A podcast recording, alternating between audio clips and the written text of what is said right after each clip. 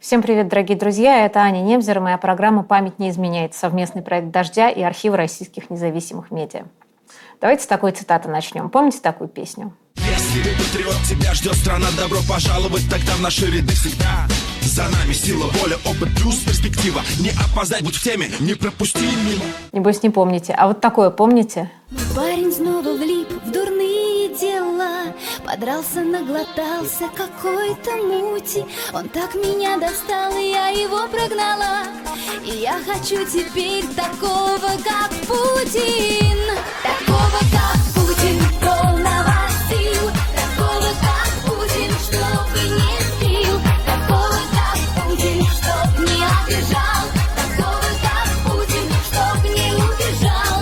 Все сбылось, кстати, он не убежал.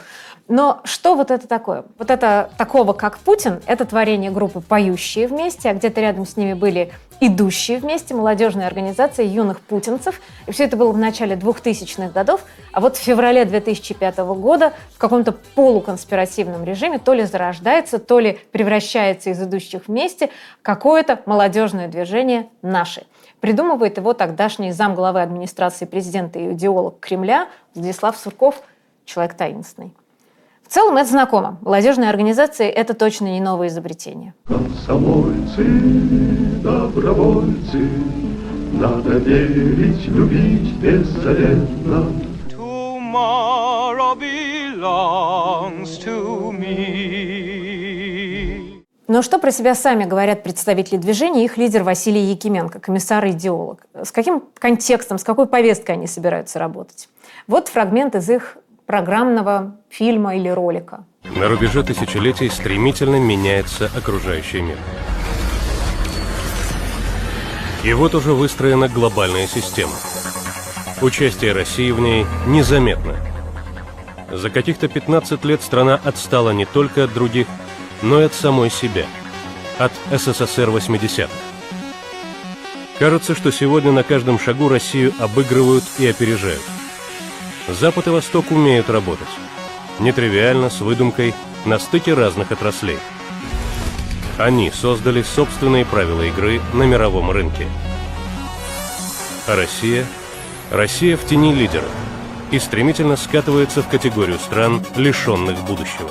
В целом все очень странно. 2005 год, цены на нефть имеются, курс рубля такой приличный, образ будущего просматривается. И сам президент Путин только через два года, в 2007 году, в своей знаменитой мюнхенской речи заговорит о том, как западный мир притесняет Россию.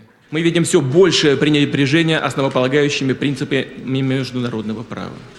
Больше того, отдельные нормы, да по сути чуть ли не вся система права одного государства, прежде всего, конечно, Соединенных Штатов, перешагнула свои национальные границы и, по сути, во всех сферах, и в экономике, и в политике, и в гуманитарной сфере навязывается другим государствам. Ну, кому это понравится? А эти уже сейчас. Куда ж так бежать впереди паровоза и поперек батьки в разрыв международных отношений? Между тем, внутри России идут сложные процессы, связанные с окончанием советского проекта. Пожалуй, тут на этом месте становится чуть яснее. Какие такие процессы, связанные с окончанием советского проекта, тревожат Россию? Что так волноваться-то? За несколько месяцев до официального рождения наших, в ноябре 2004 года в Украине случился Майдан. Первый Майдан, как мы теперь понимаем. Был президент Леонид Кучма, которому пора было на покой. И был его преемник из Донецка, Виктор Янукович. И был оппозиционный кандидат Виктор Ющенко. Путин в хороших отношениях с Кучмой, уверен в пророссийской настроенности Януковича. Тут у наивного зрителя может возникнуть вопрос, какой российскому президенту дело до Украины, которая вообще-то в 91 году еще внятно выразила свое желание отделиться и отделилась. Такие вопросы задавать не принято. И в Украину из РФ десантируются боевые бригады политтехнологов, которые должны привести Януковича к власти. Они работают, они совершенно уверены в успехе своего предприятия и не ожидают только одного – что подтасованные результаты выборов, в результате которых президентом оказывается их президент, не примет страна, что люди выйдут на Майдан Незалежности и будут стоять до тех пор, пока не будут назначены перевыборы. И там уже победит оппозиционный политик Виктор Ющенко. Слушайте, это провал не только российской политтехнологической мысли, это провал лично Путина, как он его в этот момент воспринимает. Добавим к этому э, случившуюся недавно революцию в Грузии, против которой Путин вроде как даже и не возражал особенно поначалу. Потому что с старым президентом Шеварнадзе у него были плохие отношения. А молодого революционера Михаила Саакашвили он даже поначалу вроде как и приветствовал. Но это он в тот момент просто не сосредоточился на самой страшной для себя мысли – о народном восстании. А тут еще в Абхазии выборы преподнесли неожиданный сюрприз, неприятный. Пропутинский ставленник Рауль Хаджимба проиграл оппозиционеру Сергею Багапшу. Избранным президентом Республики Абхазия считается Багапш Сергей Васильевич.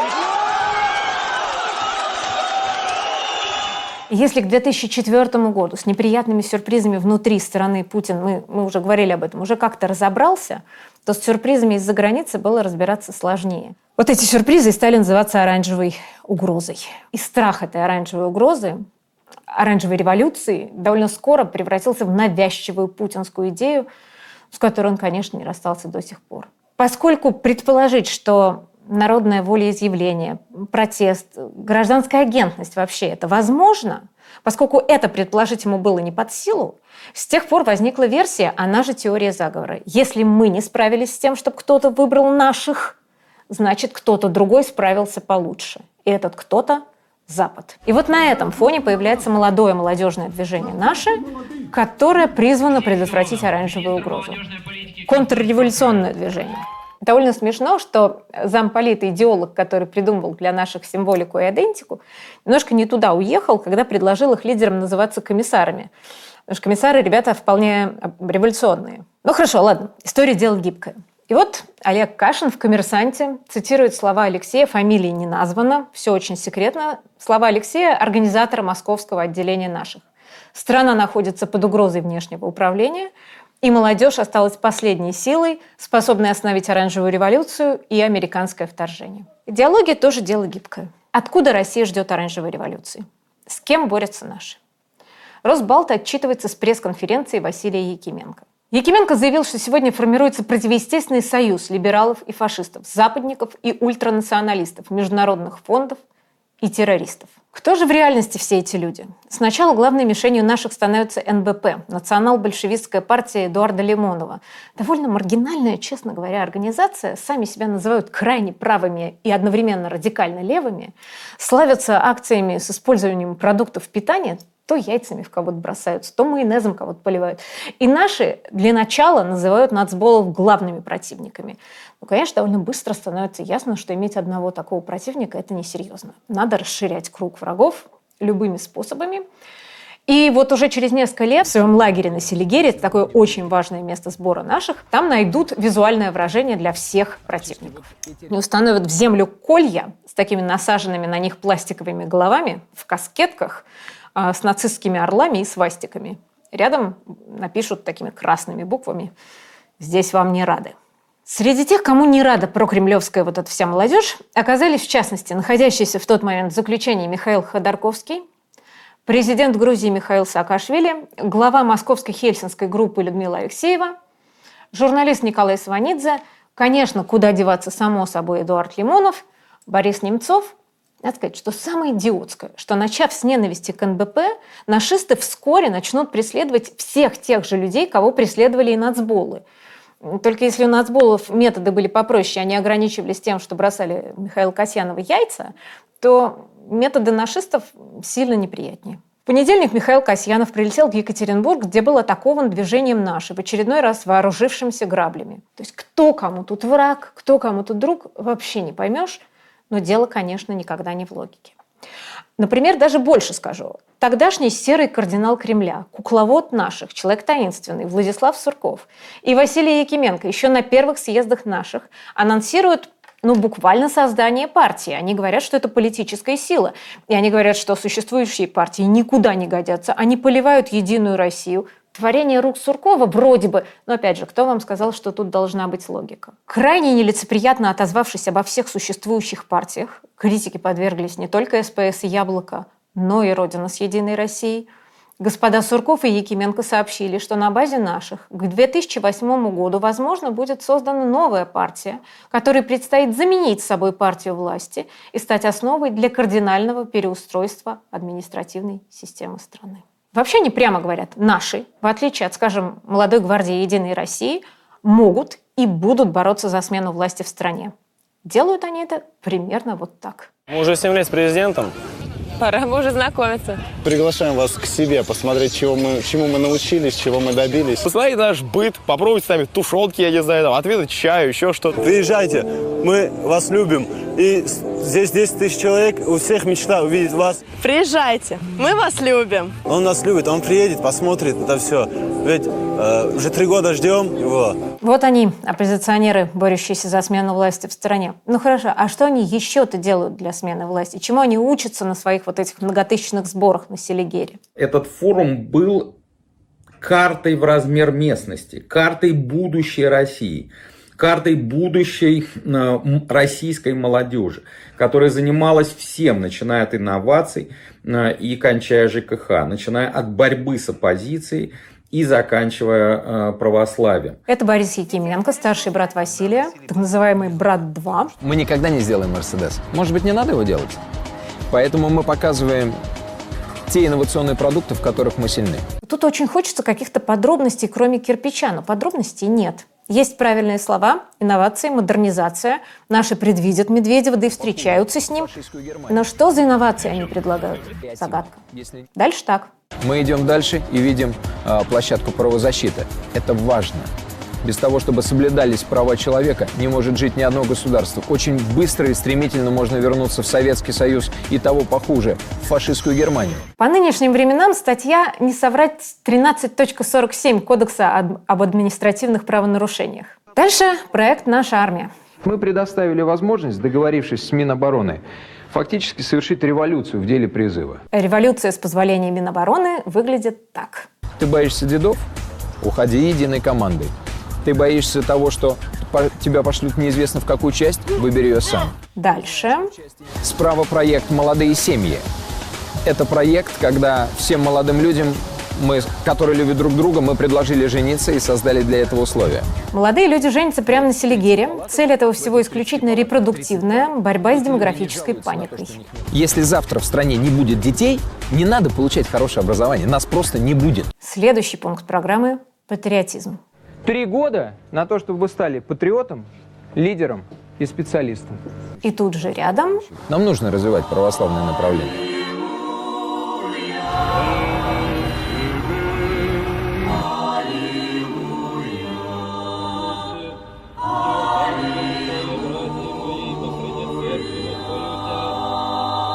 Служит на Селигере отец Всеволод Чаплин.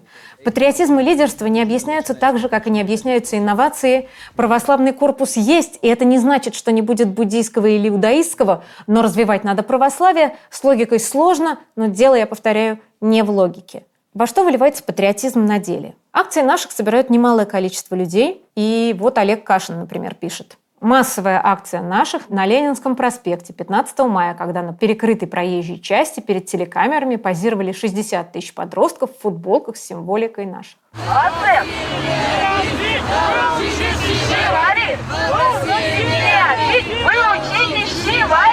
Но от кого надо отбивать Россию и как можно эффективно отбиться частушками, понять невозможно. Еще одна патриотическая акция. Движение «Наши» первая стала выступать против сносов памятников советским солдатам за рубежом. Снос э, бронзового солдата в Эстонии привел к международному конфликту и скандалу именно благодаря движению «Наше». Когда памятник был снесен, члены движения проникали в Эстонию и в форме бронзового солдата становились на место этого памятника. Я на Донецкяне в форме бронзового солдата 7 минут. Если бы я мог, я простоял бы 7 лет. И вот такая.